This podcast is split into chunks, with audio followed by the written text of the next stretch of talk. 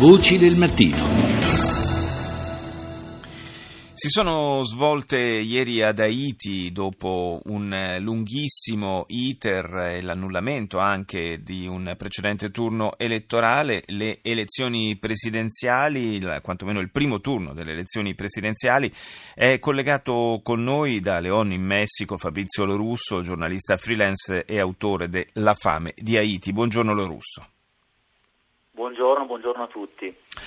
Eh, dicevo un, un, appuntamento elettorale, quello di Haiti, che è arrivato al termine veramente di, di, di un iter lunghissimo, era eh, iniziato di fatto a gennaio dello scorso anno, del 2015, con lo scioglimento del Parlamento e poi eh, oltre alle difficoltà di, legate proprio al, al, processo politico, naturalmente il Paese ha dovuto fare i conti con una serie impressionante di problemi e di sciagure e calamità naturali che lo hanno colpito, veramente un, un Paese molto molto sfortunato. Da una parte c'è stata un'impasse politica che è arrivata a partita, partita dal 2015 quando c'era ancora il presidente Martellì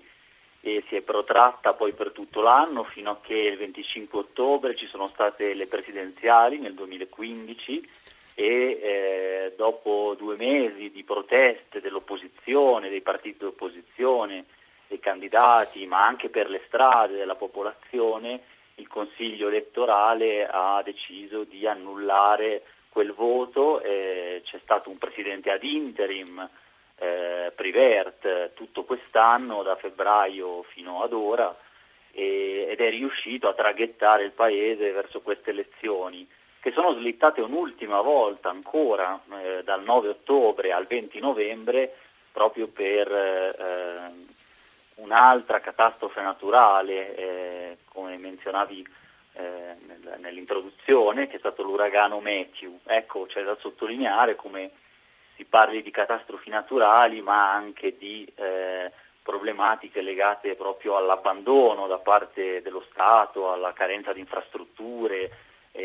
alle difficoltà che ogni piccolo e grande no, evento naturale causa in un paese come questo. E d'altra parte è abbastanza ovvio che dove la, la povertà e l'assenza di infrastrutture eh, è maggiore, le, le calamità naturali eh, lasciano segni più profondi. Eh, interessante sarà capire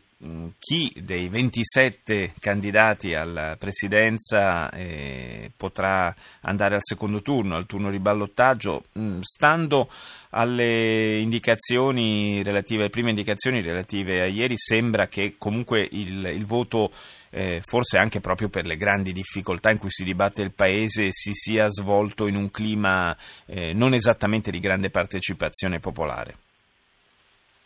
c'è da dire che la media alle ultime presidenziali, anche quelle dell'anno scorso poi annullate, è sempre stata molto bassa, cioè sotto il 50% e spesso sotto il 30%, quindi l'ultima volta era stata di un quarto, il 25% dei 6.2 milioni eh, di eh, cittadini che possono votare. E sì, quindi eh, c'è questo fattore, la scarsa partecipazione eh, dovuta a diversi fattori, tra cui anche le calamità naturali, no? ma anche la disaffezione eh, rispetto alla politica,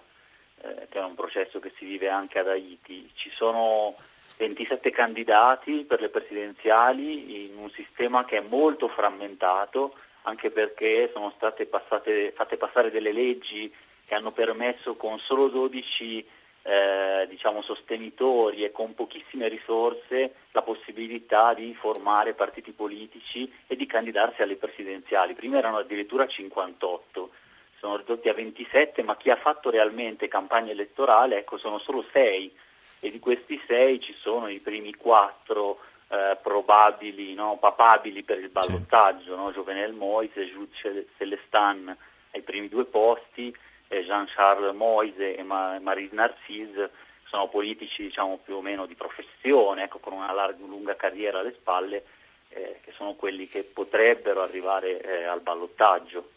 È difficile naturalmente in un contesto come questo anche fare delle, delle previsioni su quelli che saranno i risultati, risultati che a quanto eh, sembra non si conosceranno prima del, dell'inizio del mese di dicembre. Staremo dunque a vedere che cosa accadrà. Io ringrazio per il momento Fabrizio Lorusso per essere stato in collegamento con noi a Voci del Mattino.